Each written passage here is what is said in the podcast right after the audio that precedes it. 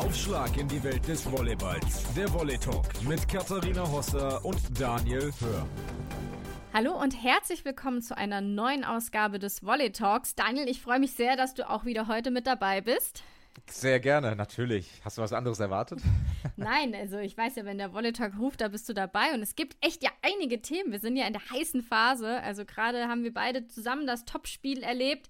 Ähm, das Pokalfinale steht vor der Tür und es gibt andere Themen in der Bundesliga, die auch noch von uns diskutiert werden müssen, weil sie gar noch nicht Platz im Volley Talk gefunden haben. Ich glaube, heute wird wieder eine richtig pickepackevolle Sendung. Ich denke auch. Also wir haben einiges mitgebracht, was in der Vergangenheit passiert ist, einiges, was in der Zukunft äh, passieren wird. Äh, Stichwort Pokalfinale. Insofern, let's go, würde ich sagen.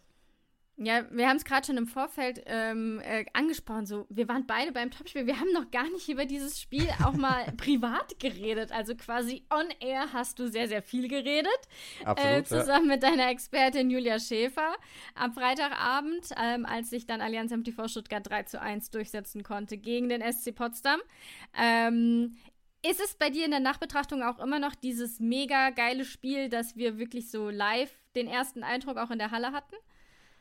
Ja, also äh, das waren definitiv zwei, zwei starke Mannschaften und es hat super viel Spaß gemacht, dieses Spiel zu begleiten, zu kommentieren, aber ich glaube, den Zuschauern genauso dazu zu schauen und wirklich teil werden zu lassen und zu sehen, das sind aktuell die zwei stärksten Teams in Deutschland, auch vielleicht die formstärksten Teams in Deutschland, äh, die sich da richtig gegeben haben. Zweimal Potsdam bisher in der Saison erfolgreich und dann Stuttgart mit der wirklich lauten Scharena ähm, im Rücken. Äh, du warst ja ein paar Mal häufiger auch schon da, ich habe es auch ein paar Mal erleben dürfen. Ähm, das war schon lauter als sonst, hatte ich das Gefühl, da in Stuttgart. Und das hat die Mannschaft dann auch ein bisschen getragen. Aber es war ein Topspiel, was dem Ganzen würdig war.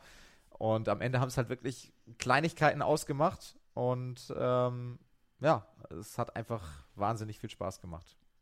Ja, also ich war ja dann schon, ich probiere das immer nicht so irgendwie zu jinxen. Das, ich hatte das für mich das Paradebeispiel, das Pokalfinale zwischen Stuttgart und Dresden, wo ich dann dachte, so, ich mache mich mal bereit für die Fragen, um dann Stuttgart äh, zu gratulieren. Ähm, 2020 war es, ja. ne? Genau. Ähm, und deswegen habe ich so gedacht, ich bleibe einfach mal oben sitzen. Das sieht ja eh nach fünf Sätzen aus. Ich bewege mich jetzt mal noch nicht von meinem Platz. Und auf einmal war so, Warte mal, Stuttgart dreht das noch. Warte mal, dann ist ja gleich das Spiel zu Ende. Also, ähm, das war, fand ich dann schon beeindruckend, wie Stuttgart das dann äh, gedreht hat. Ähm, weil, ja, wie du sagst, es war ja wirklich Kleinigkeiten, die entschieden haben am Ende, dass da ähm, dieser 3 zu 1 Sieg und damit dann ja auch das Zurückgewinnen der Tabellenführung mit hereingegangen ist. Aber ich muss schon sagen, ich fand das einen sehr, sehr guten Test für Potsdam. Wir werden ja später noch in der Sendung auch über das Pokalfinale sprechen. Da wartet dann ja Schwerin auf sie, nicht Stuttgart, aber ungefähr natürlich gleiches Kaliber, was die Mannschaft angeht. Und da dann jetzt vielleicht auch mal so einen Rückschlag nochmal hinnehmen zu müssen, schärft eventuell auch nochmal ein bisschen die Sinne dann für all das, was ja noch so ansteht. Ähm, sie hatten jetzt dann auch am Dienstag ja noch ähm, CEV Cup gegen Scandici. Da haben sie mit fünf Punkten teilweise im ersten Satz geführt. Ähm, und dann am Ende steht da aber ein glattes 3 zu 0. Da dürften sie eigentlich aber auch noch mal ein bisschen Selbstvertrauen mitgenommen haben, aber eben auch genau das Wissen, okay, wir können uns eigentlich echt nicht erlauben, so kleinere Phasen zu haben. Und da wäre so ein kleiner Kritikpunkt, was ich mir gewünscht hätte, äh, von, aus Trainersicht. Ähm, wir haben das auch gesehen, Annette Nemeth hatte nicht ihren besten Tag. Also, man, na klar, es ist immer eine hohe Latte, die man da hinhängt. Man wünscht sich immer, dass dann die ähm, Diagonalspielerin am Ende dann auch die Topscorerin ist, äh, das Go-To-Girl ist.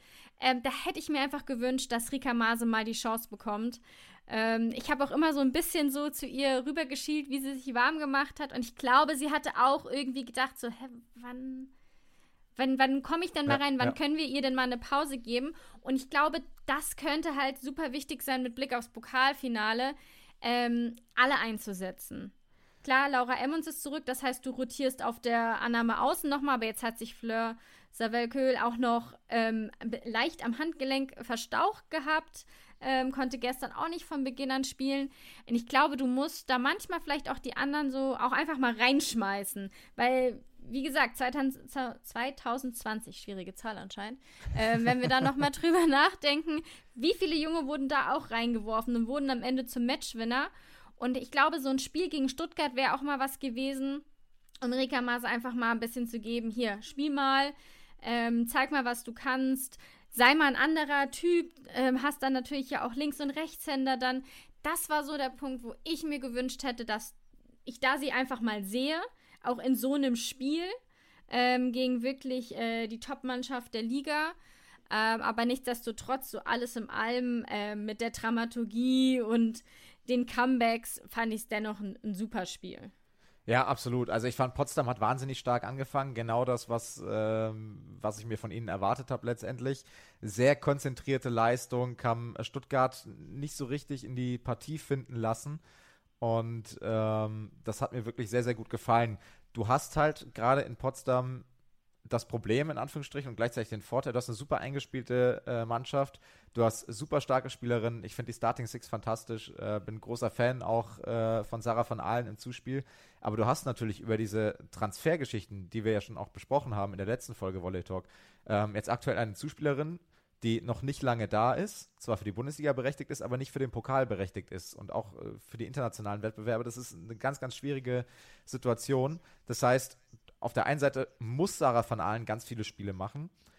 Auf der anderen Seite, in den Spielen, wo man ihr potenziell eine Pause geben kann, also ich würde ihr gegen Stuttgart im Topspiel auch keine Pause geben, ähm, und dann sie dann in so einem Topspiel rauszunehmen, wenn dann das Pokalfinale ansteht, das ist halt eine ganz, ganz schwierige Nummer. Gleichzeitig ist natürlich die Gefahr, sie ist dann auch zwischenzeitlich nicht ganz fit gewesen. Es ist immer so ein bisschen die Gefahr, dass sich Spielerinnen auch mal überspielen. Und ähm, das ist dann überhaupt kein Vorwurf an Potsdam, kein Vorwurf an Guillermo Hernandez, aber das ist einfach eine schwierige Situation, in die sie ihre Ex-Spielerin ähm, so ein bisschen reinmanövriert hat, in Anführungsstrichen. Und äh, die Sache der Diagonalposition, genau äh, wie du das sagst, auch, das hatte ich ja auch im Kommentar mehrfach gesagt, dass ich mir gewünscht habe, gar nicht, du musst ja Annette Nemeth nicht rausnehmen und dann gar nicht mehr reinbringen, aber gib ihr fünf Minuten Zeit, diesen Denkprozess auszuschalten, weil es dann viele Momente waren, wo sie den Ball nicht auf den Boden bekommen hat, vielleicht nicht die richtige Angriffslösung gefunden hat, was auch völlig in Ordnung ist und völlig normal ist. Und das nimmt nichts von ihrer Klasse weg. Aber ähm, ich hätte mir ein bisschen mehr Initiative da gewünscht, vielleicht mal kurz eine Pause zu geben, gerade in einer Situation, wo es gar nicht läuft, dann kannst du sie wieder reinbringen, dann kann sie das, die Phase davor vielleicht besser abhaken. Aber man muss auch sagen, das ist immer eine Sicht von außen. Ähm, man kennt natürlich nicht die Hintergründe, ähm, ob eine Rika Mase leicht angeschlagen war, etc. Uns wurde da nichts kommuniziert, dementsprechend haben wir uns das gewünscht. So kann man sich das, glaube ich, vorstellen. Ja, ich glaube auch einfach mit Blick auf diese Woche, die einfach für sie ansteht. Also Freitag Topspiel, Dienstag ähm, international und dann Sonntag Pokal. Eben ja. mit dem Blick, um keine Negativität reinzubekommen, weil ähm, du, du möchtest ja auch, dass deine Spielerin mit dem größten Selbstbewusstsein, das es nur gibt, in dieses Duell dann im Pokalfinale geht. Es ist die zweite Pokalfinalteilnahme. Ähm, beim ersten Mal hatten sie auch schon mit Problemen dann zu kämpfen, was den Kader anging. Ähm, und letztendlich hast du dann einfach dieses Team, das funktionieren muss. Und deswegen eben halt, wie du sagst, dieser Blick von außen, dass man sagt, hey, gib ihr doch mal eine Pause.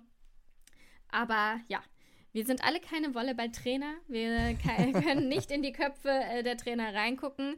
Und ja, aufs Pokalfinale wollen wir noch schauen. Ein Punkt vielleicht noch zu Stuttgart ähm, ja. weil es auch heute brandaktuell reinkam. Crystal Rivers geht ins sechste Jahr mit Allianz MTV Stuttgart. Ähm, ich muss sagen, sie ist mir gar nicht so krass in Erinnerung geblieben von Freitagabend. Also, sonst war es für mich immer so sehr geprägt. Äh, Crystal Rivers, Crystal Rivers, Crystal Rivers. Aber ich muss sagen, irgendwie, also ich weiß nicht, vielleicht habe ich auch geschlafen zwischendurch ich war nicht aufgepasst.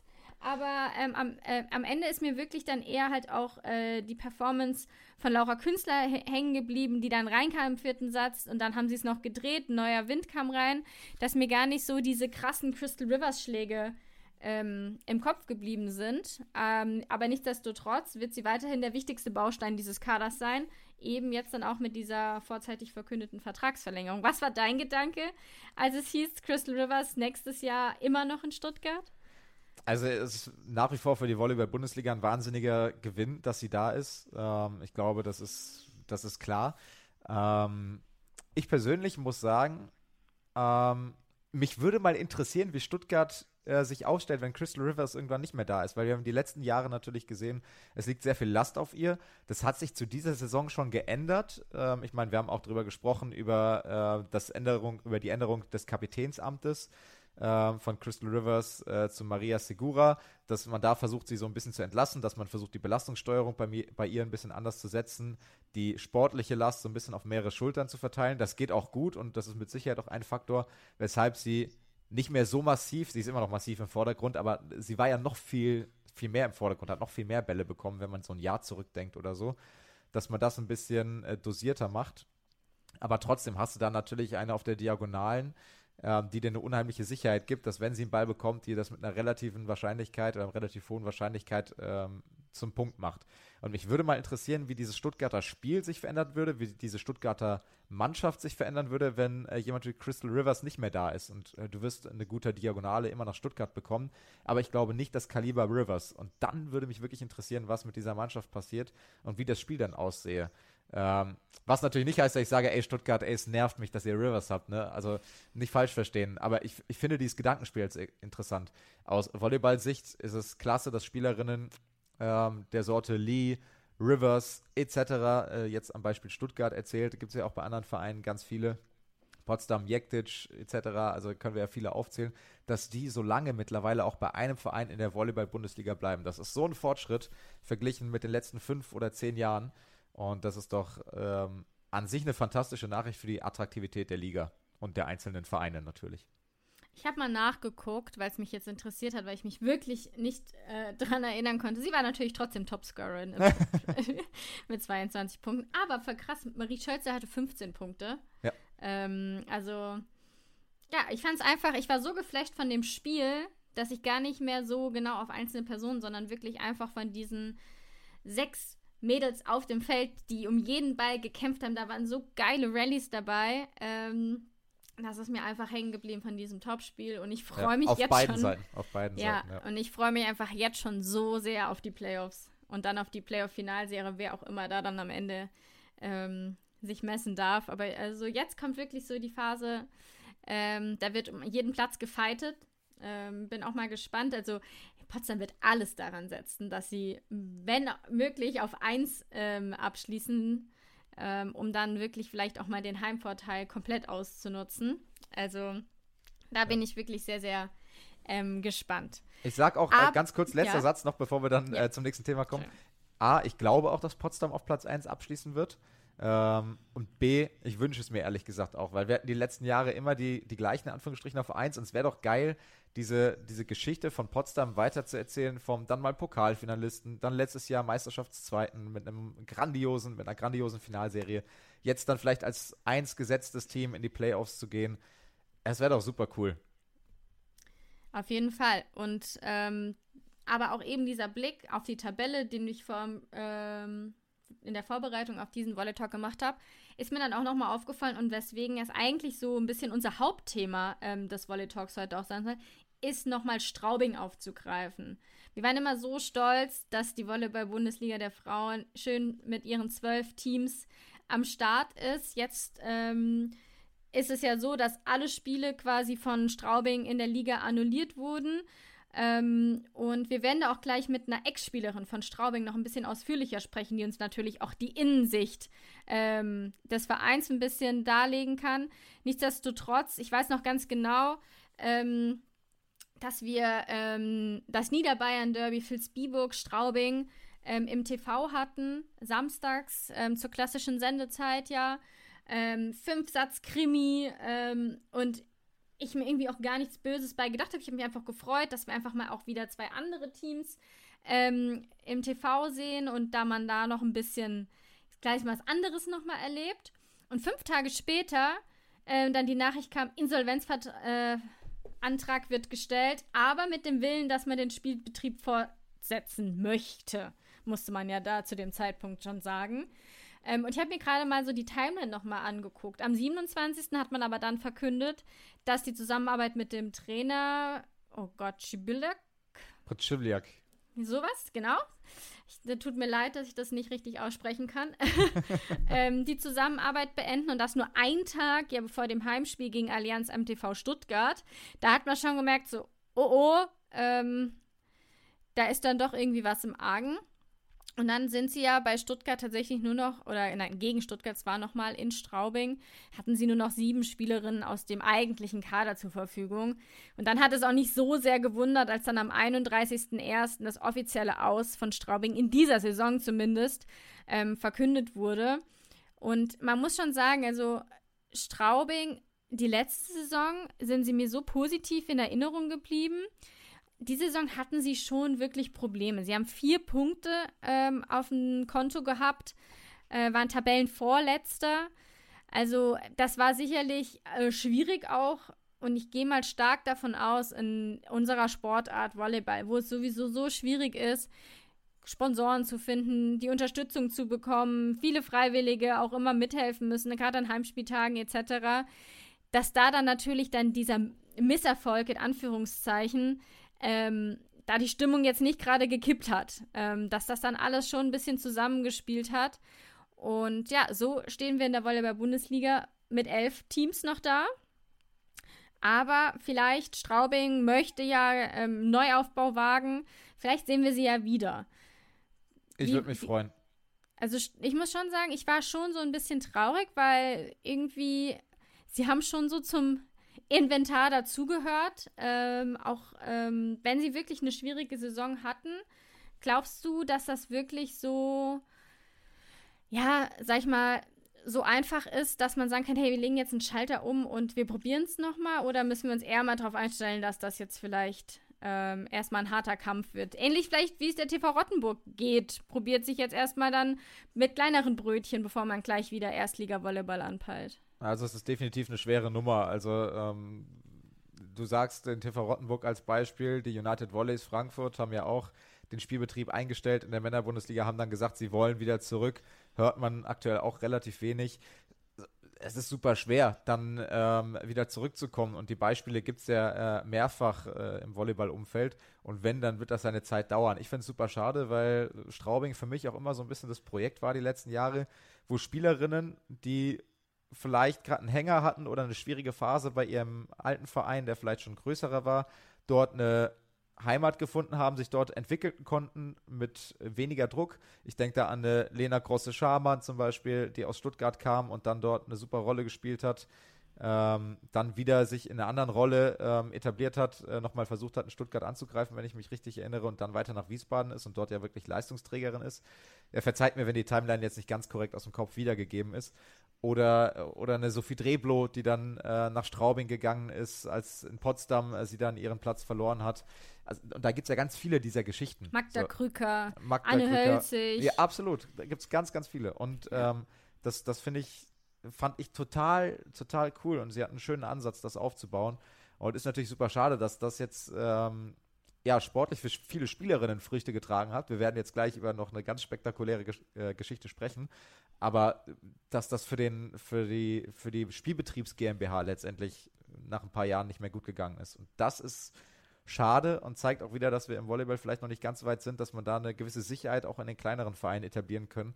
Weil es sind nicht die SSC Palmberg Schwerins, Dresdner SCs etc., die dann da in äh, schwierige Fahrwasser kommen, sondern es sind naturgemäß die Kleinen, die leider immer noch nicht ganz sicher sind im Volleyball Oberhaus.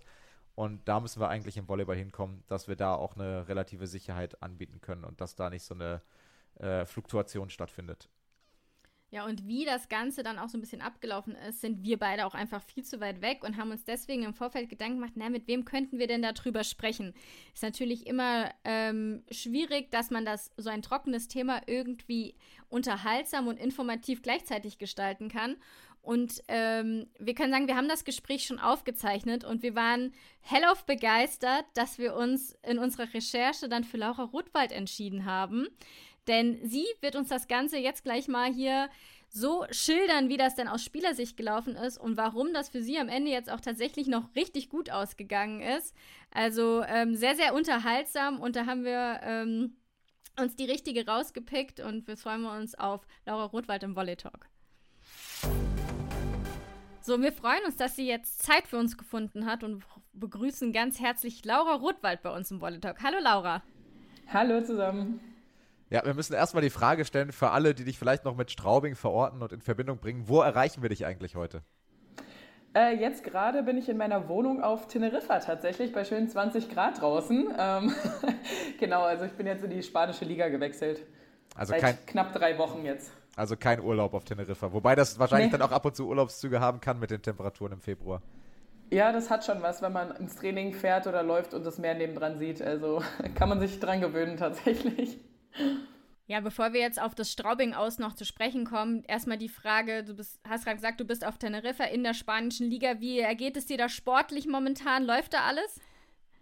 Ja, also tatsächlich, es war ja sehr, sehr hektisch und äh, alles sehr, sehr kurzfristig. Und es war wirklich so, dass ich hier Mittwoch abends oder nachmittags gelandet bin, direkt ins Training und am nächsten Tag durfte ich äh, Champions League gegen Istanbul spielen und durfte durchspielen und war Topscorer von unserem Team. Also ich kann sagen, also besser hätte es nicht starten können hier und jetzt äh, am Sonntag haben wir tatsächlich hier den spanischen Pokal gewonnen. Also bis jetzt äh, hat sich auf jeden Fall gelohnt. Also würde ich sagen, auch also wir hatten auch Ligaspiele dazwischen und es war alles wirklich stressig. Wir sind ja dann auch gefühlt mehr geflogen, als ich insgesamt hier war. Aber trotzdem hat sich das auf jeden Fall gelohnt. Also alles, was jetzt in den knapp drei Wochen schon passiert ist und was wir schon gewonnen haben und wo wir gespielt haben, das hätte ich mir wirklich dann vor vier Wochen gar nicht erträumen können. Also da war die Lage ja noch ganz anders. Ja, du sagst es gerade, es ging alles super schnell. Kannst du uns da mal irgendwie eine Timeline ähm, aufzeigen? Wie war das genau von ähm, weg aus Straubing rein nach Teneriffa? Ähm, in welchem Zeitraum hat das stattgefunden? Ja, genau. Also äh, als es öffentlich gemacht wurde, dass der Verein ähm, vielleicht dann nicht mehr so weitermachen kann, also in Straubing, ähm, wir, haben, wir selber als Team haben das, glaube ich, zwei Tage vorher oder drei Tage vorher auch erfahren. Also es war alles sehr, sehr, sehr spät und sehr, sehr knapp vor ähm, Ende des Transferfensters, das ja am 31. Januar dann zu war. Und ich hatte was heißt das Glück, ist immer hart zu sagen, aber hier in dem Team hat sich eine Spielerin verletzt an dem Wochenende. Und ich habe dann quasi Montag früh die Anfrage reinbekommen und Dienstagabend äh, wäre das Transferfenster zu gewesen. Es war alles wirklich, also für mich sehr, sehr glücklich, aber also ist natürlich aus einer blöden Situation entstanden, aber es war einfach wirklich ein purer Zufall. Ähm, dann habe ich Montag früh quasi die Anfrage bekommen, dann ging das mit Agentur und Management hier hin und her. Und den finalen Vertrag habe ich auch erst Dienstag früh dann bekommen. Und äh, Dienstag mittags dann quasi auch unterschrieben, als es dann auch mit Straubing quasi alles geklärt äh, war, dass ich dann auch wechseln kann, dass das auch alles so kurzfristig noch geht.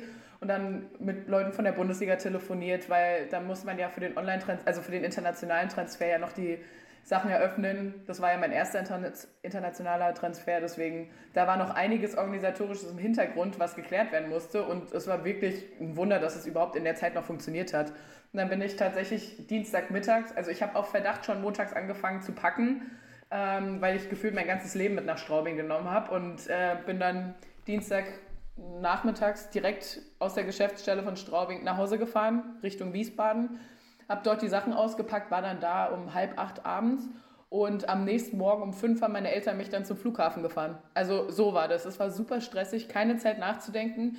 Auch generell die Entscheidung mit dem Vertrag, den ich dann erst am Dienstag bekommen habe, das war alles innerhalb von ein paar Stunden Entscheidung. Aber ich dachte mir, gut, wie oft kriegt man im Leben die Chance aus der zweiten Liga in die erste Liga hochzugehen und dann in der gleichen Saison noch Champions League zu spielen? Zwei Tage später. Also ich dachte mir, das ist eine Chance, die kann man sich nicht entgehen lassen. Ich habe nie geplant, ins Ausland zu gehen. Aber ich dachte mir, gut, wenn es mir nicht gefällt, dann ist es eben jetzt nur bis Saisonende. Also ich habe jetzt keinen Jahresvertrag unterschrieben, sondern wirklich nur den Rest der Saison erstmal. Und dachte mir, es ist eigentlich eine gute Möglichkeit, das zu testen. Und dann habe ich hier am Donnerstag dann direkt gespielt. Und ja, dann am Samstag natürlich direkt wieder. Und danach die Woche sind wir dann nach Stuttgart geflogen für Champions League, von dort aus nach Menorca weiter. Und so, also ich hatte noch nicht so richtig Zeit hier anzukommen, aber das Team hat mich super aufgenommen. Also direkt wirklich von der ersten Sekunde an habe ich mich wirklich wohlgefühlt, auch mit den Mädels und den Trainern und generell allem außenrum. Vielleicht da nochmal ganz kurz die Nachfrage, weil das ja auch ein wichtiger Punkt war, der von Straubing auch immer wieder in der Pressemitteilung auch ähm, hervorgehoben wurde. Wir wollen den Spielerinnen die Möglichkeit geben, dass sie noch einen neuen Verein finden können innerhalb der Transferperiode. Jetzt beschreibst du ja deinen äh, zeitlichen Ablauf sehr, sehr knapp. Hattest du schon damit gerechnet, dass es vielleicht jetzt dann erstmal kein anderer Verein wird nach der Insolvenz, wenn du sagst, das war alles ja irgendwie spitz auf Knopf? Ja, das also es war halt eben das Problem, dass es wirklich dann erst wirklich offiziell wurde, dann auch äh, mit dem Insolvenzverwalter, so kurz vor Ende der Transferperiode. Ich weiß, ich, also bin ich ehrlich, wir als Team haben es auch wirklich dann erst erfahren. Deswegen, ich weiß nicht, wer wann was wusste. Und ja, das ist nur Fakt, dass äh, manche Leute eben wirklich Glück hatten und früh Angebote bekommen haben oder dann ähm, auch quasi an dem Tag, ähm, wo wir es erfahren haben als Team, dann vielleicht schon mit dem Agenten geredet haben, weil sie dachten, ah, okay, jetzt ist alles so unsicher. Ich habe tatsächlich sehr, sehr lange gewartet und ich hatte bis zu dem Zeitpunkt auch zum Beispiel keinen Agenten. Ich habe mit dem Agenten von meiner Mitbewohnerin dann geredet, die jetzt in die Türkei gewechselt ist und er hat dann wirklich Freitagnachmittags angefangen zu suchen und das war alles wirklich auf die letzte Sekunde und es gibt dann eben auch Spieler, die jetzt äh, ohne Verein dastehen. Das ist dann leider blöd gelaufen, aber gefühlt jeder, der eine halbwegs gute Chance gesehen hat in anderen Teams, hat dann die Chance auch wahrgenommen und hat versucht, zumindest dann so schnell wie möglich dorthin zu wechseln, weil auch keiner eben wusste, wie schnell so ein internationaler Transfer dann überhaupt durchgehen kann. Deswegen, also es war wirklich einfach nur Glück und wirklich bis dienstags, bis ich dann wirklich auch das Okay von Straubing hatte und also dass es dann auch wirklich noch funktionieren kann. Bis dahin habe ich äh, auch tatsächlich versucht, mir nicht zu sehr einzureden, dass das was wird, einfach um nicht zu sehr enttäuscht zu sein, falls nicht. Aber zu dem Zeitpunkt war es eben alles so unsicher, wie es weitergeht, ob wir überhaupt weiterspielen dürfen. Äh, dann ist, sind ja auch schon beide Mittelblocker, die wir noch hatten, gegangen und die erste Zuspielerin. Und dann sitzt man eben da und dann ist es eben so ein letztes Spiel wie gegen Stuttgart, wo wir dann mit äh, Spielerinnen aus der Regionalliga spielen, mit ähm, unserer Zuspielerin auf der Mitte. So Sachen. Also das geht mal ein Spiel gut, aber langfristig ja, war das dann am Ende schon das Bessere, dass dann auch wirklich alle, die ein gutes Angebot bekommen haben, das auch wahrnehmen konnten, wie auch eine Marie Hehle, die jetzt äh, nach Dresden gewechselt ist. So Angebote, die dann eben reinkommen, die man einfach wahrnehmen muss in dem Moment. Das sind so gute Angebote. Oder meine Mitbewohnerin, die jetzt in der Türkei spielt, in einer der besten Ligen der Welt. Also das sind so Sachen, das, das ist einfach so eine Once-in-a-Lifetime-Chance. Und ich bin froh, dass dann wirklich auch fast alle irgendwie die Möglichkeit bekommen haben, ich muss sagen, fast alle, weil eben leider nicht alle. Aber ja, ich hatte dann wirklich sehr, sehr viel Glück tatsächlich. Aber was wäre dann passiert, wenn das jetzt nicht so gekommen wäre, wenn dieses Angebot nicht reingeflattert wäre und dann die Transferperiode durchgegangen wäre? Was wäre dann der Plan für dich gewesen? Ich meine, Bezahlung wäre wahrscheinlich schwierig gewesen aus Straubing für den Rest der Saison. Wäre es dann eine Vertragsauflösung? Wäre das über eine Insolvenz trotzdem so abgewickelt worden, dass wenigstens noch äh, der, die Saison zu Ende bezahlt wird? Was wäre der Plan B gewesen sozusagen? Ja, das ist eben eine gute Frage. Also ich hätte auch wirklich schon überlegt, ähm, mir den Vertrag auflösen zu lassen und dann zur Not zurück in die zweite Liga zu gehen, einfach, dass ich spiele. Weil wenn man nicht spielt, kann man sich nicht für andere Teams präsentieren. Auch wenn es, also das wäre wirklich meine Not-Not-Lösung, weil ich auch die Mädels eben kenne und alle, also ich weiß auch gar, ich habe das nicht angefragt, aber das wäre so eine andere Idee gewesen. Aber ich habe halt wirklich gehofft, dass es irgendwie funktioniert oder dass man eben einen Club findet, wo man wenigstens weiter trainieren kann, weil gerade das Ende der Saison ist immer super wichtig, auch für die Zukunft. Deswegen, ja, aber ich hatte auch wirklich lange Angst, dass ich dann da auf dem leeren Sitzen bleibe. Aber das Gute am deutschen Rechtssystem ist eben, dass dann auch der Staat viel eingreift und übernimmt. Da wären wir jetzt komplett nicht auf dem leeren Sitzen geblieben. Also ähm, sobald eben Insolvenzverwalter ins Spiel kommt, übernimmt es dann, glaube ich, die Agentur für Arbeit. Das heißt, es wäre jetzt keiner da gewesen ohne Bezahlung und auf einmal so von jetzt auf gleich, okay, wir können nicht mehr zahlen. Das funktioniert ja in Deutschland zum Glück nicht so. Das heißt, alle haben wenigstens für ein paar Monate, ich glaube, das sind drei Monate oder so, die das auf jeden Fall greift, ähm, haben sie wenigstens die Sicherheit von der Geldseite her, aber ist eben auch blöd, wenn man dann wirklich äh, in Zukunft weiter Volleyball spielen will und dann aber auch einfach in der Zeit nicht trainieren kann, weil eben auch keine Trainer mehr da sind oder auch das Trainingsumfeld eben einfach nicht da ist. Es bringt ja auch nichts, dann jeden Tag zu zweit in die Halle zu gehen. Also es bringt vielleicht was, aber so richtig Volleyball spielen kann man dann ja eben nicht. Deswegen, also ich hatte tatsächlich keinen richtigen anderen Plan B. Also ich war wirklich verzweifelt, das war eine wirklich schlimme Zeit tatsächlich. Und ich hatte auch wirklich Angst, dass meine erste ähm, professionelle Saison dann so endet. Und hätte ja dann auch die letzte sein können, weil es ist ein Trainer, der wirklich an mich geglaubt hat, der mich hochgezogen hat und der jetzt dann aber auch nicht mehr da war. Und ich weiß nicht, ob andere Vereine das gesehen haben in der Kürze der ersten Hälfte der Saison. Und dann halt, also ich weiß nicht, ob das quasi das Ende gewesen wäre. Und deswegen dachte ich mir auch jetzt, jede Chance, die kommt, nicht jede, aber jede halbwegs gute Chance, die kommt, hätte ich halt angenommen, einfach um weiter spielen zu können auch. Jetzt mal äh, blöd gesagt, bist du jetzt im Nachhinein vielleicht fast sogar ein bisschen dankbar dafür, dass es so gekommen ist, wie es gekommen ist, weil, weil wie du sagst, ein halbes Jahr Zeit, sich zu zeigen. Wer weiß, ob dann noch ein Verein irgendwie aus, aus der VBL irgendwie aufmerksam wird oder ähnliches, wie das dann läuft. Und jetzt dann äh, gleich so viele Erfahrungen gemacht haben, Pokal mal geholt zu haben, was mit Straubing mutmaßlich schwierig geworden wäre, Champions League zu spielen, was auch schwierig geworden wäre in Straubing. So diese ganzen Chancen, die hätten sich ja nicht ergeben. Also kann man im Nachhinein sagen, dass eigentlich für dich perfekt so, wie es gelaufen ist? Ja, also klar, ich hätte, also im besten Fall hätte ich wirklich gerne mit dem Team und dem Trainerteam und mit allen die Saison so zu Ende gespielt. Einfach weil ich die anderen Mädels wirklich sehr, sehr gerne hatte und auch generell das ganze Projekt in Straubing wirklich gut fand. Und ich bin mir auch sicher, dass wir die zweite Hälfte der Saison besser abgeschlossen hätten von Punkten und gewonnenen Spielen als den ersten Teil, weil wir einfach wirklich komplett neu zusammengewürfelt wurden als Team. Und dafür, also selbst die Spiele, die wir verloren haben, haben wir ja meistens auch nicht schlecht verloren. Es war dann teilweise ein bisschen unglücklich, aber da hat man gemerkt, dass wir komplett als neues Team zusammengesetzt wurden. Aber das hat sich eben alles entwickelt und es wurde, es war quasi wieder auf dem Aufschwung mit dem Spiel in Vilsbiburg zum Beispiel, dass wir dann nochmal gedreht haben und in fünf Sätze gegangen sind im Derby. So Sachen, das wäre natürlich ideal gewesen, dass man auch quasi in der deutschen Liga bleibt, weil sie eben auch sehr, sehr stark ist und dort Erfahrung sammelt. Aber ja, es ist hart zu sagen, aber für mich ist es wirklich, wirklich gut ausgegangen. Also hätte ich nicht erwartet und ich hätte es mir tatsächlich anders gewünscht, einfach auch von den Umständen her, aber das, was seitdem passiert ist, war fast durchweg positiv. Aber ich muss auch sagen, ich hatte jetzt hier zum Beispiel auch ein Spiel in der Liga, als wir dann ähm, gegen Menorca gespielt haben, nach dem Champions League-Spiel in Stuttgart, wo mich alles nochmal eingeholt hat, wo ich auch einfach also das war wirklich kein guter Tag, aber da hat man gemerkt, wie viel da auch mental einfach dahinter stand die letzten Wochen. Und dann, also danach ging es auch wieder total besser, aber das Spiel, also da, da war dann, also da war dann kurz mal alles vorbei, weil es einfach nicht mehr funktioniert hat. Aber das war dann quasi so ein kleines Loch. Ich glaube, das wird leider alle anderen auch ereilen, weil es halt wirklich sehr, sehr viel war, vor allem mental. Eben die ganze Zeit, die ganze Ungewissheit, wie es weitergeht. Aber jetzt, also ja, es hätte jetzt im Nachhinein nicht besser für mich, ausge äh, für mich ausgehen können und ja, es ist immer so eine schöne Redewendung zu sagen, ja, wenn sich eine Tür schließt, öffnet sich eine andere, aber es war eben genau das, also es war wirklich genau das. Und ich habe nicht damit gerechnet, aber ja, es ist wirklich gut ausgegangen. Aber es hätte, wie gesagt, es hätte auch ganz anders sein können. Also es gibt jetzt auch Leute, die ohne Verein da stehen. Deswegen man weiß eben nie und es war eben alles auf die letzte Sekunde, deswegen brauche ich auch nicht nochmal. Auch wenn es jetzt wirklich gut ausgegangen ist, aber zumindest diese Zeit der Ungewissheit, das brauche ich wirklich nicht nochmal. Du hast schon gesagt, also es war so zwei, drei Tage vorher habt ihr so mitbekommen, es passiert irgendwie was nicht so Gutes bei uns im Verein. Ähm, Habt ihr da Gerüchte gehört? Habt ihr euch untereinander ausgetauscht? Also wie war da so vielleicht auch ein bisschen der, der Ablauf so für euch Spielerinnen? Weil ähm, es war ja dann schon eben auch dieses, ich weiß nicht, es war ein TV-Spiel bei Sport 1, da, äh, die, der Fünfsatz-Krimi ähm, und so auf einmal danach dieser Paukenschlag.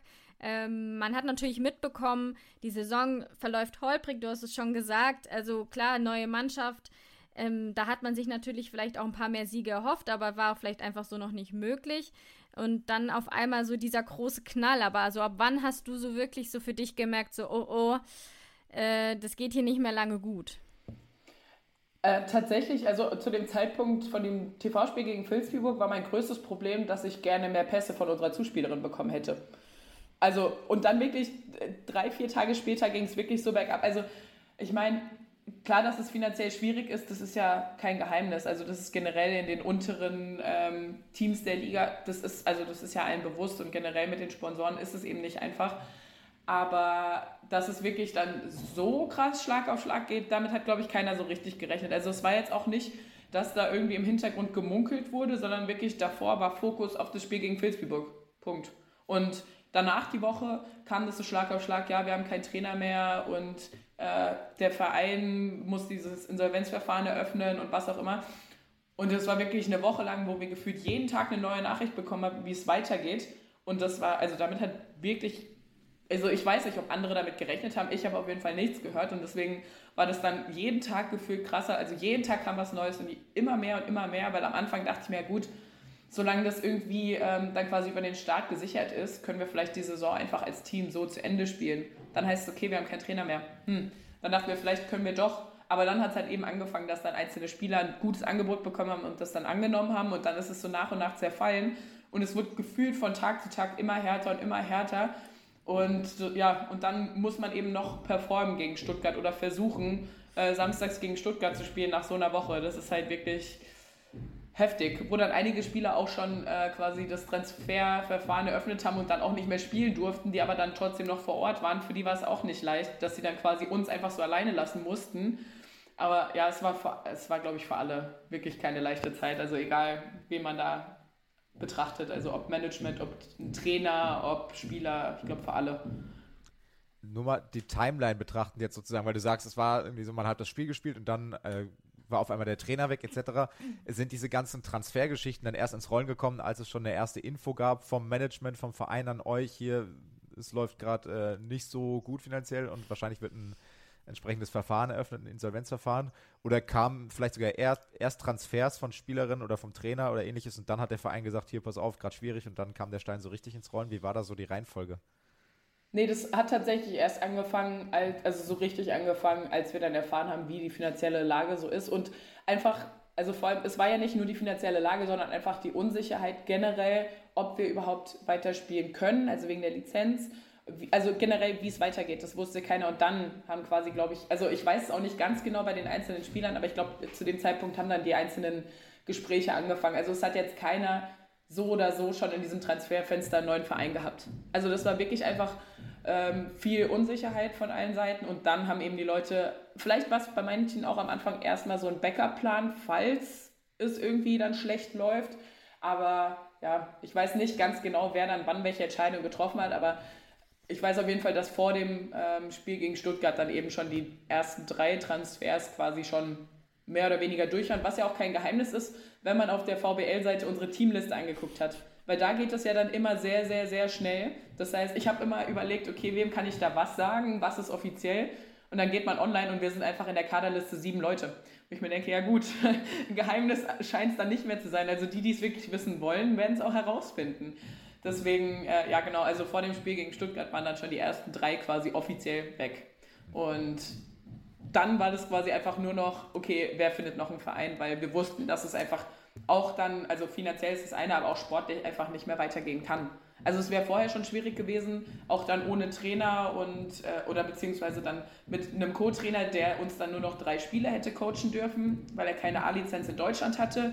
Und so, also so Sachen einfach, okay, wer, wer wird dann unser Trainer, wer wird am Spielfeld dran stehen und all diese Sachen, die dann wirklich zusammengekommen sind. Aber es war jetzt wirklich nicht so, dass vorher irgendjemand schon einfach wild Vereine gesucht hat, weil er weg wollte. Also wir haben uns, glaube ich, alle schon wohlgefühlt so im Team.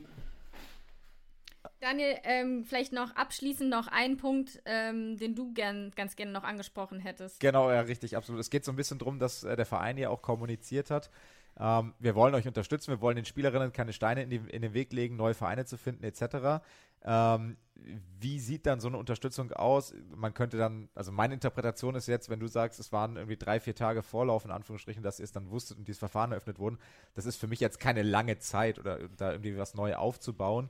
Ähm, hat der Verein da vielleicht vorher, oder ist das was, was man schreibt, hat der Verein vorher äh, anderen Vereinen schon vielleicht Bescheid gegeben, dass sie Dresden gesagt haben, ey Leute, es könnte was passieren, habt ihr Interesse an Spielerin X? Äh, ich kann mir schwer vorstellen, wie sowas aussieht, weil der Verein wahrscheinlich auch andere Sorgen hat, als irgendwie seine Spielerinnen anderswo unterzubringen. Ja, das, also, wie gesagt, ich, ich kann dir nur sagen, wann wir es als Team erfahren haben und dass es wirklich auch spät war. Aber dass dann zum Beispiel auch, also ich glaube, wann waren das? Dienstags oder Mittwochs in der Woche vor dem letzten Spiel. Und also wirklich, ich glaube, ein oder zwei Tage bevor die offizielle Pressemeldung rausging. Und ich war an dem, ich glaube, donnerstags oder freitags sind schon drei Transfers durchgegangen.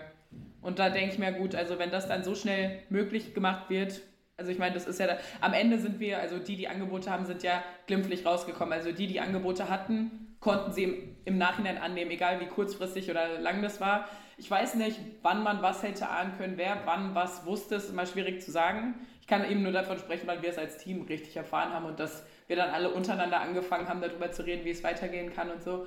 Deswegen, aber zum Beispiel, also, mein, also unser ehemaliger Trainer Lukas, der nur so als Beispiel hat für mich schon in anderen Vereinen, die er mal hatte, hat er sich auch umgehört ob da eventuell ein Platz für mich zum Beispiel wäre, weil er wusste, ich hatte vorher keinen Agenten. Er hatte mich direkt angesprochen, weil wir uns ja auch aus alten Zeiten aus der zweiten Liga noch kannten. Hat er mir dann einfach bei WhatsApp geschrieben, ja, wie sieht's aus? So nach dem Motto. Und er wusste, ich hatte keinen Agenten davor. Er wusste nicht, dass ich mit einem dann angefangen habe zu reden. Und er hat sich dann zum Beispiel im Hintergrund auch, als er schon gar nicht mehr Trainer war, für mich umgehört. Und so Sachen, das, das macht nicht jeder. Also wir sind auch noch in relativ engem Kontakt. Und es ist wirklich, also die Unterstützung von der Seite ist wirklich, also das ist wirklich, wirklich viel. Auch unser Co-Trainer, der dann in der österreichischen Liga sich umgehört hat, ob da nicht noch irgendwie was frei wäre. Also auch gerade das Trainerteam hat da wirklich viel auch uns versucht irgendwie unterzubringen. Als es dann irgendwann klar war, dass es in Straubing, also es war ja nie 100% deutlich bis wirklich zum 31.01., aber als es schon so die Richtung annahm, dass es wirklich vielleicht nicht weitergehen könnte, sportlich, schon so im Hintergrund eben für diese ganzen Backup-Pläne, was passieren könnte. Und das ist wirklich, also der, also da, da war wirklich viel Unterstützung da. Deswegen, das muss ich auf jeden Fall sagen. Und am Ende, wie gesagt, also ich kann es nur wiederholen, die, die ähm, Angebote hatten, konnten sie am Ende annehmen. Oder die sie annehmen wollten, konnten sie annehmen. Um ihm noch einmal die Lorbeeren zu geben, Lukas Schibliak war das, ne? Der euer Trainer. Ja, genau. Also wirklich, an ihm kann ich wirklich äh, kein böses Wort lassen. Also er hat sich wirklich für uns eingesetzt bis zur letzten Sekunde. Also ja, da bin ich auch wirklich dankbar. Ich meine, er hat mir das, also er hat mir auch die Chance gegeben. Also hab, ich habe ihm da auch nochmal persönlich gedankt danach, weil ohne dass er mich hochgezogen hätte, hätte ich niemals die ich glaube wirklich niemals in meinem Leben die Möglichkeit hab, gehabt, in der Champions League aufzulaufen. Pokalsieger zu werden ist das eine, aber in der Champions League aufzulaufen. Also das ist ja gegen, gegen Istanbul in der Champions League aufzulaufen. Und letztes Jahr habe ich in der zweiten Liga gespielt. Also deswegen da, das ist wirklich, äh, ja, mehr als Dankbarkeit kann ich da leider nicht empfinden. Also er hat auch wirklich einen guten Job gemacht mit uns. Also ich will da jetzt nicht zu viel schwärmen, aber es war einfach wirklich ein gutes Projekt, was in Straubing lief und es ist wirklich schade, dass es so ausging. Aber er hat eben wirklich vielen Spielerinnen die Chance gegeben, als erstes Jahr zum Beispiel nach dem College auch aus Amerika hierher zu kommen und hier Volleyball zu spielen in einer wirklich guten Liga. Und wie gesagt, die, die zweite Hälfte der Rückrunde oder die jetzt angefangen hätte, wäre besser verlaufen. Das ist jetzt äh, natürlich einfach zu sagen, aber ich bin mir relativ sicher, dass wir da ein paar mehr Spiele gewonnen hätten. Und das ist dann eben schade, dass man das nicht mehr erleben konnte. Ich finde es unfassbar faszinierend, dir dazuzuhören, Laura. Du bist 24 Jahre alt. Das war deine erste Profisaison oder du bist mitten in deiner ersten Profisaison. Ich weiß nicht, ob jemals schon mal jemand so eine verrückte Profisaison oder so ein Debüt erlebt hat. Ähm, wir müssen wahrscheinlich noch mal reden, äh, wenn die Saison vorbei ist und du mal äh, wirklich durchschnaufen konntest. Aber nichtsdestotrotz, wenn wir jetzt mal auf das schauen, du hast schon gesagt, mental war dann auch mal ein Loch da. Wie nimmst du jetzt so allgemein so deine Rolle wahr? Ähm, du hast dann auch schon gesagt, dann war ich auf einmal Topscorerin äh, meines Teams. Natürlich äh, mega Erfolge, die du da jetzt auch vorweisen kannst. Ähm, wie würdest du das alles so für dich jetzt erstmal einordnen? Dieser ganze Trubel um den Wechsel und dann halt all das, was du bisher auch in der spanischen Liga und im Pokal, in der Champions League auch erlebt hast. Ja, also was ich äh also man muss ja auch sagen, dass die Trainer hier auch von dem Scouting-Material und den Videos und allem, was sie von meinem Agenten bekommen haben, die hatten ja auch nur eine super kurze Zeit, das zu entscheiden und sich das anzugucken, weil sie kannten mich de facto nicht. Und das ist wirklich krass. Also ich habe zum Beispiel bei dem ersten Champions League-Spiel, das war ja das erste, was ich dann hier gemacht habe, ähm, habe ich tatsächlich am Anfang, als er die Teamaufstellung aufgeschrieben hat, dachte ich mir, ah ja, ich stehe eh draußen. Also so, ja, ja, habe nicht mehr geguckt und dann sagen sie mir, ja, Laura, du fängst auf der 6 an. Und ich dachte mir, ähm, ja, Schön, habe ich nicht mit gerechnet. Ich habe wirklich nicht mal die Aufstellungskarte angeguckt in dem Moment. Weil ich, also ich war noch so im Nebel, ich habe davor wirklich die Nacht zweieinhalb Stunden geschlafen und dann die nächste auch nur vier oder so, weil es einfach so viel war und so viel Stress und alles und so viel Organisatorisches. Und äh, ja, dann, also es war wirklich cool zu sehen, wie viel Vertrauen mir die anderen Mädels auch direkt geschenkt haben. Also wie einfach das auch alles funktioniert. Also gerade das erste Spiel, das lief nahezu reibungslos. Also auch mit dem Zuspiel, also wie viele Pässe ich bekommen habe, in der Annahme, wie viel Platz sie mir auf dem Feld gegeben haben. Da dachte ich mir auch gut, also ich war ein Training vorher da und dann eben das Frühtraining am Spieltag, was eine Stunde dauert maximal. Und das war wirklich krass zu sehen, wie sehr, also wie gut ich auch direkt aufgenommen wurde. Ich weiß nicht, was die Trainer den Spielern dann erzählt haben.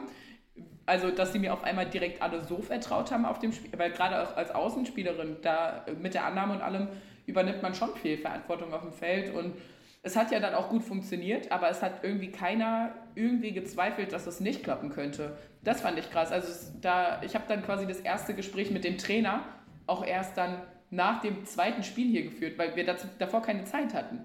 Wirklich, wir haben dann quasi nach dem, nach dem zweiten Spiel hier ähm, dann dieses erste Individualgespräch geführt, ja, was ich mir vorstelle und alles. Also das ist einfach die Timeline hier, das war, das war wirklich verrückt alles. Aber ja, ich glaube, es ist auch mal ganz gut, das habe ich dem Trainer auch gesagt, so ein bisschen frischen Wind hier reinzubringen, weil ich auch die einzige deutsche Spielerin hier bin. Also wir haben ein paar ausländische Spielerinnen, aber es ist ja gefühlt in jeder Liga anders und es ist ja auch nicht so, dass ich jetzt hier die Vorbereitung starte und alles quasi auf null hier, also auf null gesetzt wird und wir dann zusammen starten, sondern ich habe quasi die Saison gespielt und komme jetzt quasi mit meiner Spielart nach Spanien. Und es ist wirklich, fängt schon damit an, dass wir andere Volleybälle hier haben. Wir spielen ja mit den Moltenbällen hier und die fliegen ganz anders. So Sachen, es ist alles irgendwie neu, aber ich glaube, das ist auch ganz gut, einfach mal so ein bisschen frischen Wind reinzubringen oder anderen Wind aus Deutschland. Also ich glaube, das hat der Trainer sich auch gut vorgestellt und auch das eine Spiel, was dann nicht so gut lief, da hat mir auch keiner Vorwürfe gemacht, weil die alle wussten, wie schwer es war. Der Trainer kam danach auch nur zu mir und hat mich gefragt, wie er mich in der Situation unterstützen kann. Das sind so Sachen, wo ich mir denke, okay, hätte ich jetzt einen neuen Transfer gemacht und dann läuft ein Spiel mal so gar nicht, weiß ich nicht, ob ich so hätte reagieren können, aber das war super, wie ich, also generell, wie ich Unterstützung von allen Seiten bekomme. Und ich habe zum Beispiel jetzt auch mit unserem Mentalcoach aus Straubing noch Kontakt. Ähm, also die habe ich jetzt letzte Woche nach diesem wirklich nicht so guten Spiel mal angeschrieben und die hat auch gesagt, ja, also wir können auch gerne weiter zusammenarbeiten, weil wir hier eben im Verein keinen Mentalcoach haben. Und gerade in so einer Situation, sie hat es ja alles mehr oder weniger mitbekommen, wie es lief und was lief und wie schwer das dann doch alles war. Und das ist halt wirklich, das sind so Sachen, die halt wirklich helfen. Und mit ihr bleibe ich dann jetzt auch weiter in Kontakt, einfach um das Ganze so ein bisschen zu begleiten, weil es dann doch wirklich viel ist für eine Person. Und es ist ja jetzt hier nicht so, dass meine Familie und Freunde außenrum dabei sind, die mir dann auch nochmal ein bisschen Halt geben können, sondern ich sitze jetzt hier alleine in meiner Wohnung und es ist wirklich gefühlt alles neu. Also die Mädels fangen das super auf, aber die kenne ich ja jetzt auch erst seit zweieinhalb, drei Wochen. Also das darf man jetzt auch nicht ähm, vernachlässigen. Die geben wirklich alles, aber es ist doch nochmal anders, wenn man jemanden schon ein bisschen länger kennt. Du machst die perfekte Überleitung. Ich habe gerade ähm, überlegt, wir müssen dich mal fragen, wie verarbeitest du eigentlich dieses Ganze, was auf dich einprasselt? Weil, ja, also es ist nicht nur für den Kopf, sondern ja auch äh, körperlich, sage ich mal, am Ende anstrengend, was äh, so ein Profisportler auch alles zu handeln hat. Ähm, du hast jetzt schon angesprochen, die Mentaltrainerin ähm, aus Straubing, die dir noch zur Verfügung steht. Wie ist so die Möglichkeit, irgendwie auch mal abzuschalten? Ich denke mal, Teneriffa und die Umgebung hilft vielleicht auch mal noch so ein bisschen mit Strand äh, gutem Wetter, aber auch Kontakt zu Familie. Ähm, kannst du das überhaupt in dem ganzen Stress auch so halten? Ja, also die ersten das ist jetzt hart zu sagen, die ersten zwei Wochen, weil ich jetzt seit zweieinhalb, knapp drei Wochen hier bin, aber die waren wirklich so stressig, dass ich keine Minute Zeit hatte, irgendwas zu verarbeiten. Und deswegen war es dann manchmal extrem gut, weil man keine Zeit hat, drüber nachzudenken und manchmal dann halt ein bisschen schlechter. Ähm, aber es ist halt wirklich cool an den Wochenenden. Also die Mädels sind auch hier ähm, super offen. Die fragen auch immer, wenn sie irgendwas machen, irgendwo hinfahren, ob ich mit will. Aber wenn ich sage, ja, nee, ich brauche Zeit für mich alleine, um kurz mal ein bisschen runterzukommen, wird es auch direkt akzeptiert. Gestern zum Beispiel bin ich hier einfach zwei Stunden spazieren gegangen zu einem Strand und dann weitergelaufen und mit dem Bus zurückgefahren und einfach so ein bisschen Zeit für sich zu haben in der Sonne. Hat auch schon was, aber so ganz alleine sein die ganze Zeit würde ich eben auch nicht wollen, weil ich glaube, dann prasselt alles nochmal auf, also nochmal mehr auf einen ein als sowieso schon. Deswegen, also auch der Start in Straubing war jetzt nicht der leichteste für mich, weil äh, generell auch, in, also davor die Zeit in Wiesbaden war wirklich schön mit den Mädels, aber ich glaube, es haben auch viele mitbekommen äh, mit unserem Trainer, der leider verstorben ist. Und das war mein Trainer für über zehn Jahre. Und das war auch dann extrem hart, der Start in Straubing, weil das war dann so, okay, genau aus der Situation, das war in der Woche, bevor ich nach Straubing gefahren bin das war quasi genauso erstmal so ins Leere einfach. Erstmal komplett neue Eindrücke und dann hat es mich auch irgendwann eingeholt. Deswegen, also ich glaube, das ist, da muss man wirklich gucken, dass man die äh, Balance hält und sich nicht zu sehr abkapselt und zu sehr für sich ist, sondern dann auch wirklich rausgeht und was mit den anderen macht. Und ja, es ist eben, also es ist alles, alles in allem keine komplett leichte Saison für mich gewesen. Auch in Straubing schon der Start war auf jeden Fall hart und sehr, sehr herausfordernd. Aber ja, wie gesagt, man wenn man wirklich will, kann man sich ja die Hilfe suchen. Also es gibt so viele Leute, die dann einen unterstützen. Meine Mutter hat auch äh, Volleyball gespielt, lange, auch professionell. Und mit ihr, also wir reden auch gefühlt alle zwei, drei Tage, telefonieren wir lange und sie weiß auch, wie es ist und weiß dann meistens die richtigen Worte zu finden. Aber ansonsten sind hier wirklich alle, alle, alle unterstützen mich. Also das ist wirklich, wirklich schön, dass man dann doch so aufgenommen wird, obwohl man dann so neu ist im Team.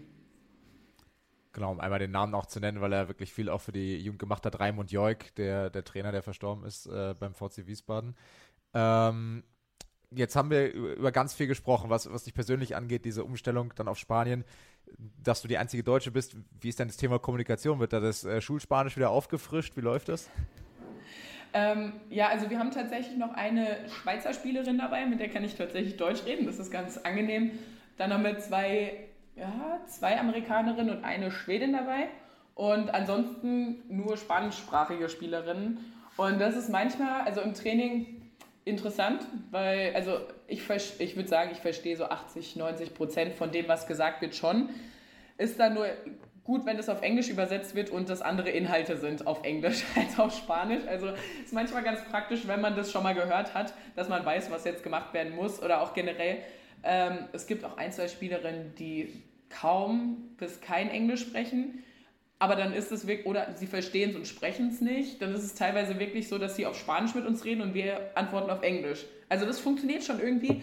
Es ist eine Herausforderung, aber es ist auch mal schön, was Neues zu haben. Also es gibt einige, die auch wirklich Englisch können, der Trainer auch, also deswegen. Aber zum Beispiel der Co-Trainer und der Athletiktrainer kaum. Also das ist dann interessant. Es funktioniert ja trotzdem irgendwie und es gibt auch Spielerinnen, ähm, also zum Beispiel eine amerikanische Mittelblockerin, die jetzt auch die ganze Saison schon hier ist und es funktioniert irgendwie. Aber es ist ganz schön, auch mal ein bisschen wieder Spanisch aufzufrischen und so ein bisschen zu lernen und selbst wenn es nur das Hören ist. Also das ist schon das ist schon eine ganz andere Lebensart hier auch generell. Also ja, das kann man überhaupt nicht vergleichen, aber ich finde es auch irgendwie cool im Training dann mal nicht nur Englisch zu hören, sondern da wird man auch mal auf Spanisch angeschrien. Das ist ganz schön. Sehr gut.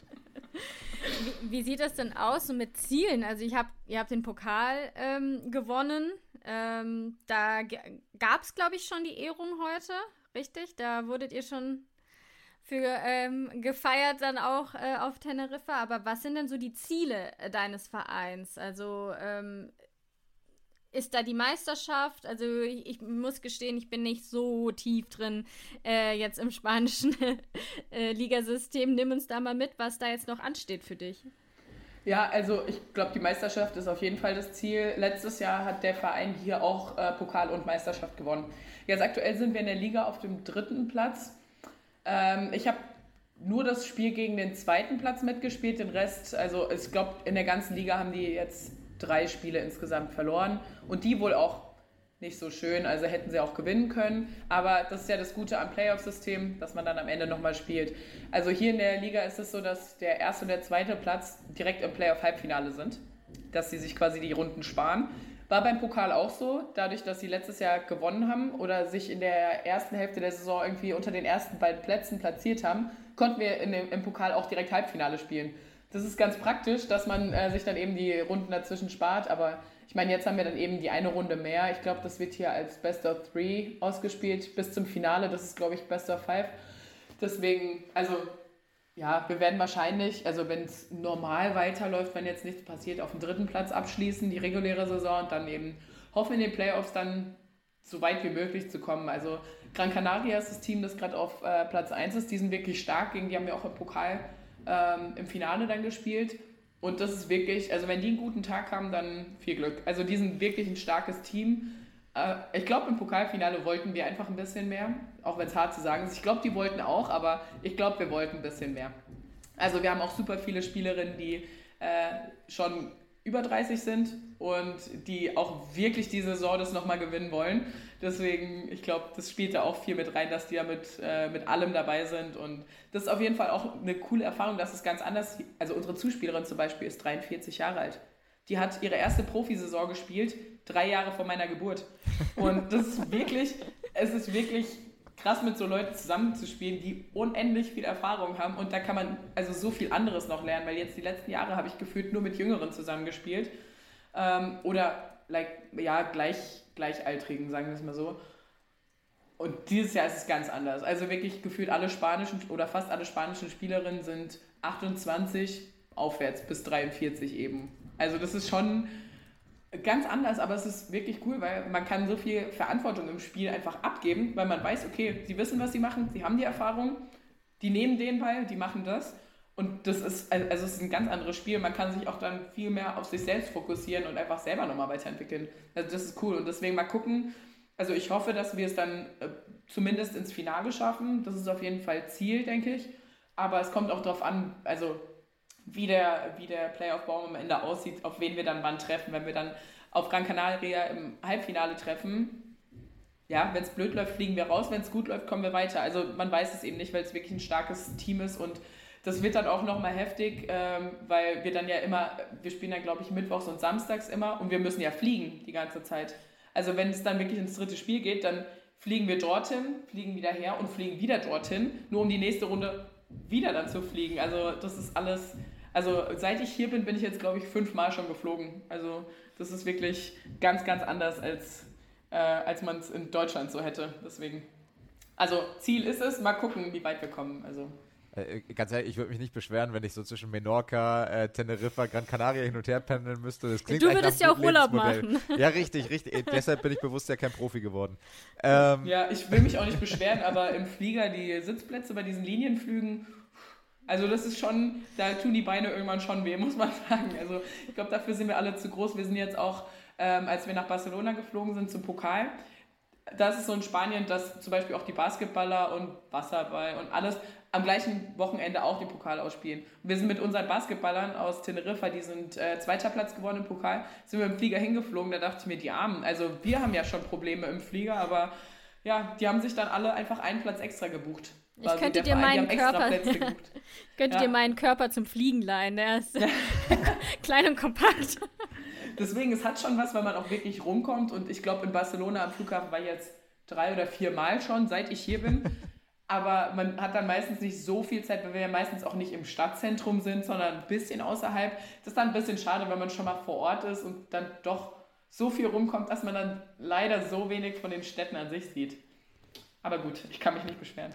Das ist dann der einzige Standortnachteil vielleicht von Teneriffa, dass man da äh, auf jeden Fall auf Flüge logischerweise und auch im Zweifel auf längere Flüge in Anführungsstrichen angewiesen ist.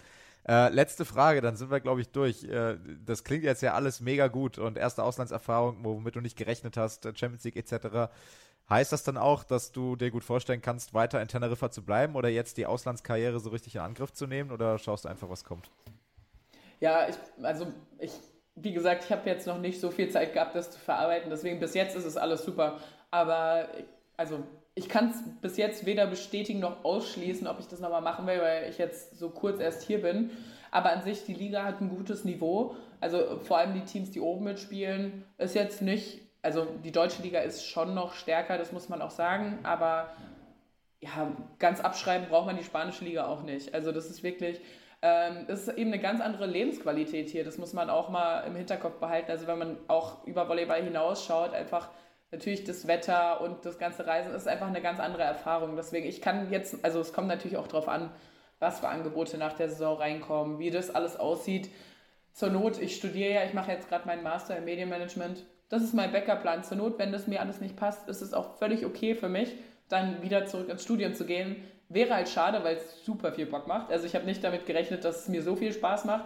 Das war jetzt erstmal das erste Jahr, was ich einfach so testen wollte. Und jetzt kann ich gefühlt alles ausprobieren, Ausland und in Deutschland und hier und da.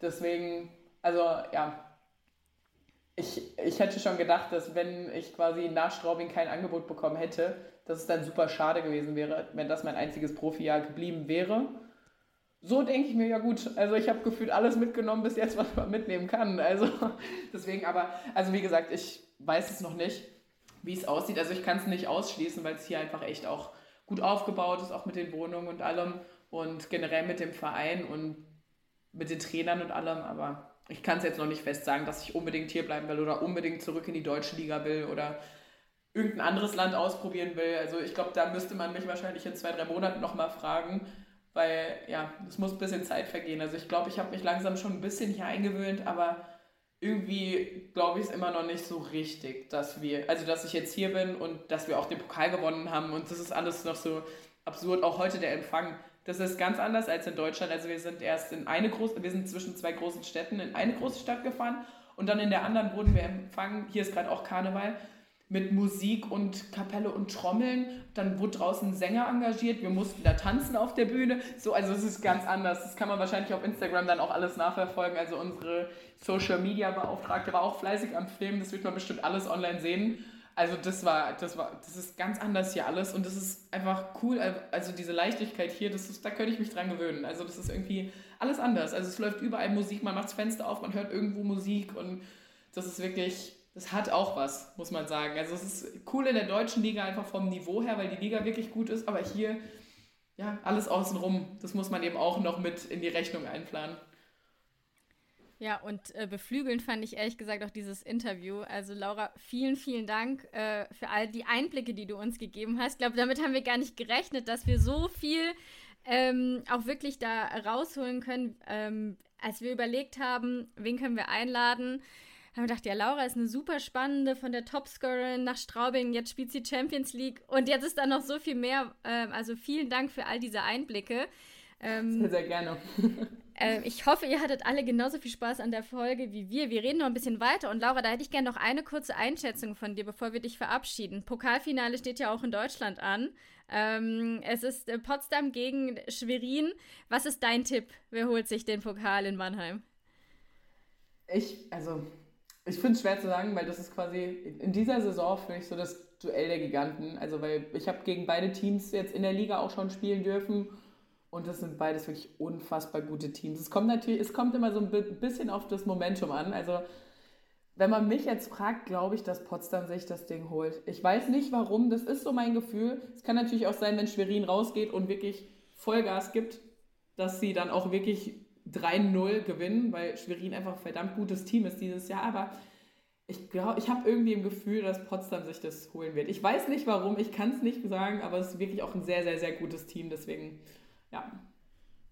Ja, super. Mal sehen, wie es wird. Vielleicht wird es auch ein spannendes äh, Fünfsatzspiel. Mal sehen. Wir nehmen alles. Äh, wir freuen uns auf jeden Fall drauf. Vielen, vielen Dank, Laura, für deine Zeit. Wir reden jetzt gleich noch ein bisschen weiter über eben auch das Pokalfinale und danken dir aber. Liebe Grüße in die Sonne nach Teneriffa. Dankeschön. und äh, ganz viel Erfolg noch weiterhin. Dankeschön. Schönen Tag noch. Ciao. Also, Laura hat sich für den SC Potsdam entschieden. Daniel, du bist nicht vor Ort. Ich schon. Ich werde mich heute nicht dazu Ich werde mich nicht dazu äußern. Was ist denn dein Tipp für das große DVV-Pokalfinale am Sonntag in Mannheim? Boah, ich finde es äh, super schwer, ehrlich gesagt. Ähm, ich glaube aber auch, es wird ein Potsdamer Sieg und ich kann dir auch gleich die Begründung mitliefern. Also A, gefallen sie mir diese Saison einfach zu gut. Ähm, ich sehe Potsdam gewachsen als Team, wenn ich mich erinnere an 2021, als sie ja im Pokalfinale auch gekommen sind und dort äh, Schwerin dann relativ klar unterlegen waren. Und das war jetzt keine Saison, wo du gesagt hast, Schwerin ist eine Übermannschaft oder ähnliches, sondern da hat so ein bisschen die Routine dieses Pokalfinals den Ausschlag gegeben, hatte ich das Gefühl. Diese Saison hast du gesehen, diese Potsdamer Mannschaft, die ist abgeklärt. Die kann ähm, auch in den entscheidenden Momenten Supercup, Start der Saison, Stuttgart direkt eins mitgegeben. Richtig gute Leistung die haben jetzt diese Finalerfahrung, auch wenn sie dann bitter geendet ist aus dem letzten Jahr von den äh, Finals um die deutsche Meisterschaft, haben da schon gezeigt, wie abgezockt sie sein können in Spiel 1 bis 4, beziehungsweise in den zwei Auswärtsspielen, die sie ja in Stuttgart ähm, gewonnen haben, den Matchball, den sie sich erarbeitet haben, den äh, Meisterschaftsball, ähm, dass diese Mannschaft unheimlich gereift ist, natürlich ein bisschen umstrukturiert seit 2021 aber ich glaube, dass das diesen Unterschied zum Jahr damals ausmacht, dass diese Mannschaft noch gereifter, noch, noch stärker ist personell und du trotzdem noch diese Stützen wie eine Jektic, wie eine Emmons etc. mit am Start hast. Und ähm, bei allem Respekt vor Schwerin und diese Mannschaft ist auch sau stark und auch die haben ja einen Kern, der länger zusammen ist als Meier Pogani, Trainer Felix Kozlowski, müssen wir nicht länger drüber reden. Die haben eine Qualität und die haben vor allen Dingen auch eine Finalqualität und die haben Potsdam auch schon geschlagen diese Saison. Aber irgendwie sagt mir mein Gefühl, Potsdam ist jetzt fällig für den äh, Titel und äh, sie haben de mit dem Supercup einen Titel geholt, aber jetzt für einen der beiden großen Titel, ähm, wo es nicht ein Spiel ist sozusagen, worüber du dich äh, mit der Vorsaison qualifizierst, sondern ein Titel, den du dir mit der gleichen Mannschaft in dieser Saison erarbeitest. Und ich glaube, sie sind fällig für den Pokal und ich fände es cool, wenn wir dann einen, einen Pokalsieger neu in diesen äh, wunderschönen Pokal eingravieren könnten. Wenn das, das überhaupt gemacht wird, ehrlich gesagt. Das weiß ich nicht. Ich werde es nicht machen, auf jeden Fall. Ja, das ähm, habe ich befürchtet. aber Corona-Finale äh, habe ich das ja mal so getauft, 2021. Ähm, glaubst du, es wird ein komplett anderes Spiel dann auch für Potsdam nochmal von der, von der Stimmung her, das aufzugreifen? Ich meine, man muss schon sagen, also das war schon irgendwie gespenstig in der Halle. Klar, man hat in der SAP Arena gespielt, aber es war ja auf keinen Fall dieses besondere Ereignis, das es eben ist, wenn man das DVV-Pokalfinale in der, äh, in der SAP Arena hat. Zu viele Abkürzungen. Oh das stimmt. ähm, okay. Also ähm, klar, es ist eine andere ja. Nummer. Glaubst du aber, dass sie das irgendwie auch beeinträchtigen könnte oder dass, wenn man gegen Vakifbad in äh, Istanbul gespielt hat, einem eh alles egal ist? Ähm, also ich glaube, Vakifbank spielt da gar nicht so die Rolle, aber es ist ja eher die ungewöhnliche Situation, ähm, ohne Zuschauer zu spielen. Und ähm, ich meine, es gab diese Corona-Saison ohne Zuschauer, aber ansonsten sind die Spielerinnen es ja gewohnt, mit Zuschauern zu spielen. Und sie sind es diese ganze Saison gewohnt. Und äh, nagelt mich nicht drauf fest, ich bin kein Wissenschaftler, dafür bin ich viel zu blöd, aber ich meine mal gelesen zu haben, der Mensch ist ein Gewohnheitstier und der braucht so sechs Wochen ungefähr, um sich an etwas zu gewöhnen. Das wäre schon sehr komisch, wenn man sich jetzt nicht an eine volle Halle gewöhnt hätte, gerade in Anbetracht dessen, dass äh, man auch den Supercup schon in der sehr großen Halle gespielt hat, in der vergleichbar großen Halle, fast schon in der Porsche Arena vor der Saison, glaube ich, in Stuttgart. Ja, sind aber noch mal 2000 mindestens mehr da. Also ja klar, also die, die, Zuschauerzahl ist was anderes, aber ich glaube nicht, dass du dann denkst, oh, das letzte Mal waren hier keine Zuschauer, jetzt fühle ich mich hier irgendwo unwohl. Also ich glaube eher, dass das ins Gegenteil umgemünzt wird. Ich glaube nicht, dass das ein Nachteil ist. Okay. Ja, ich, ich bin sehr, sehr gespannt, wie das, äh, wie das Spiel laufen wird. Also ab 16.30 Uhr übertragen wir auf Sport 1 das Pokalfinale der Frauen. Ähm, Potsdam oder Schwerin. Einer wird am Ende den Pokal der eventuell eingraviert ist oder auch nicht, nach oben stemmen. ähm, ich ich, ich freue mich drauf. Ich bin, ich bin wirklich gespannt. Ich, wie gesagt, ich, ähm, ich mache das so, ich lasse das komplett auf mich zukommen und freue mich dann einfach darauf. Ich finde es halt immer wieder so lustig, so im Vorfeld, wir hatten jetzt schon Pressekonferenz und so. Keiner will der Favorit sein. Lieb ja, natürlich ja nicht, natürlich nicht. Wo ich mir so denke, ah komm, am Ende sagt ihr dann, der steht in der Tabelle vor uns. Dann sagt der andere, ja, aber die waren schon siebenmal dann im Pokalfinale. Also ich, ich weiß nicht. Das finde ich halt so ein lustiges Geblänkel. Wieso sagt nicht einfach einer mal, ich hab Bock, ich bin der Favorit und ich werde diesen Titel holen. Ich würde es so feiern, wenn das endlich mal jemand macht. Ähm, Dafür sind die Teams wahrscheinlich zu nah beieinander am Ende des Tages sportlich. Äh, vielleicht entlocke ich das ja noch im Vorfeld jemanden äh, am Mikrofon. Ich werde mein Bestes auf jeden Fall geben. Sehr gut. Dann äh, das Ganze gibt es natürlich auch bei uns bei Sport 1 zu sehen am Sonntag. Langer Sporttag im Übrigen. Ähm, ist mit dem Volleyball nicht vorbei, aber Volleyball ist natürlich die Hauptsache, das wissen wir ja alle. Ähm, ich bin nicht vor Ort, leider Gottes. Äh, dafür bin ich dann abends mit Football am Start. Aber das ist eine andere Nummer, gar nicht so wichtig. Du bist vor Ort. Wir werden eine lange, ausführliche Übertragung haben aus der SAP-Arena. Äh, der Kollege Dirk Berscheid wird das in emotionaler Manier wie immer kommentieren. Und ähm, ich glaube. Und Toni Stauz ist unsere Expertin. Und Toni Stauz ist unsere Expertin. Ja, siehst du mal. Ein Ex die war damals 22 zum Beispiel dabei auf Potsdamer Seite. Die kann da mit Sicherheit auch noch ein bisschen was aus der Innenansicht der Mannschaft erzählen. Ja, und wir schließen den Kreis. Toni und ich haben zusammen ähm, die Auslosung gemacht ähm, zu Beginn. Und jetzt ist sie dabei, wenn das Finale gespielt wird. Ich freue mich sehr drauf, eine aktive Spielerin an der Seite von Dirk Berscheid dann zu hören. Wird auf jeden Fall, glaube ich, ganz cool. Definitiv. Ich freue mich drauf als Zuschauer. Sehr gut. Und ich hoffe, euch als Zuhörern hat diese Folge auch so viel Spaß gemacht wie uns. Wir haben nicht zu viel versprochen. Laura Rothwald hat gesprudelt wie ein Wasserfall. Ähm, Im positiven Sinne. Im positiven Sinne, ja, auf jeden Fall so viele Einblicke zu bekommen.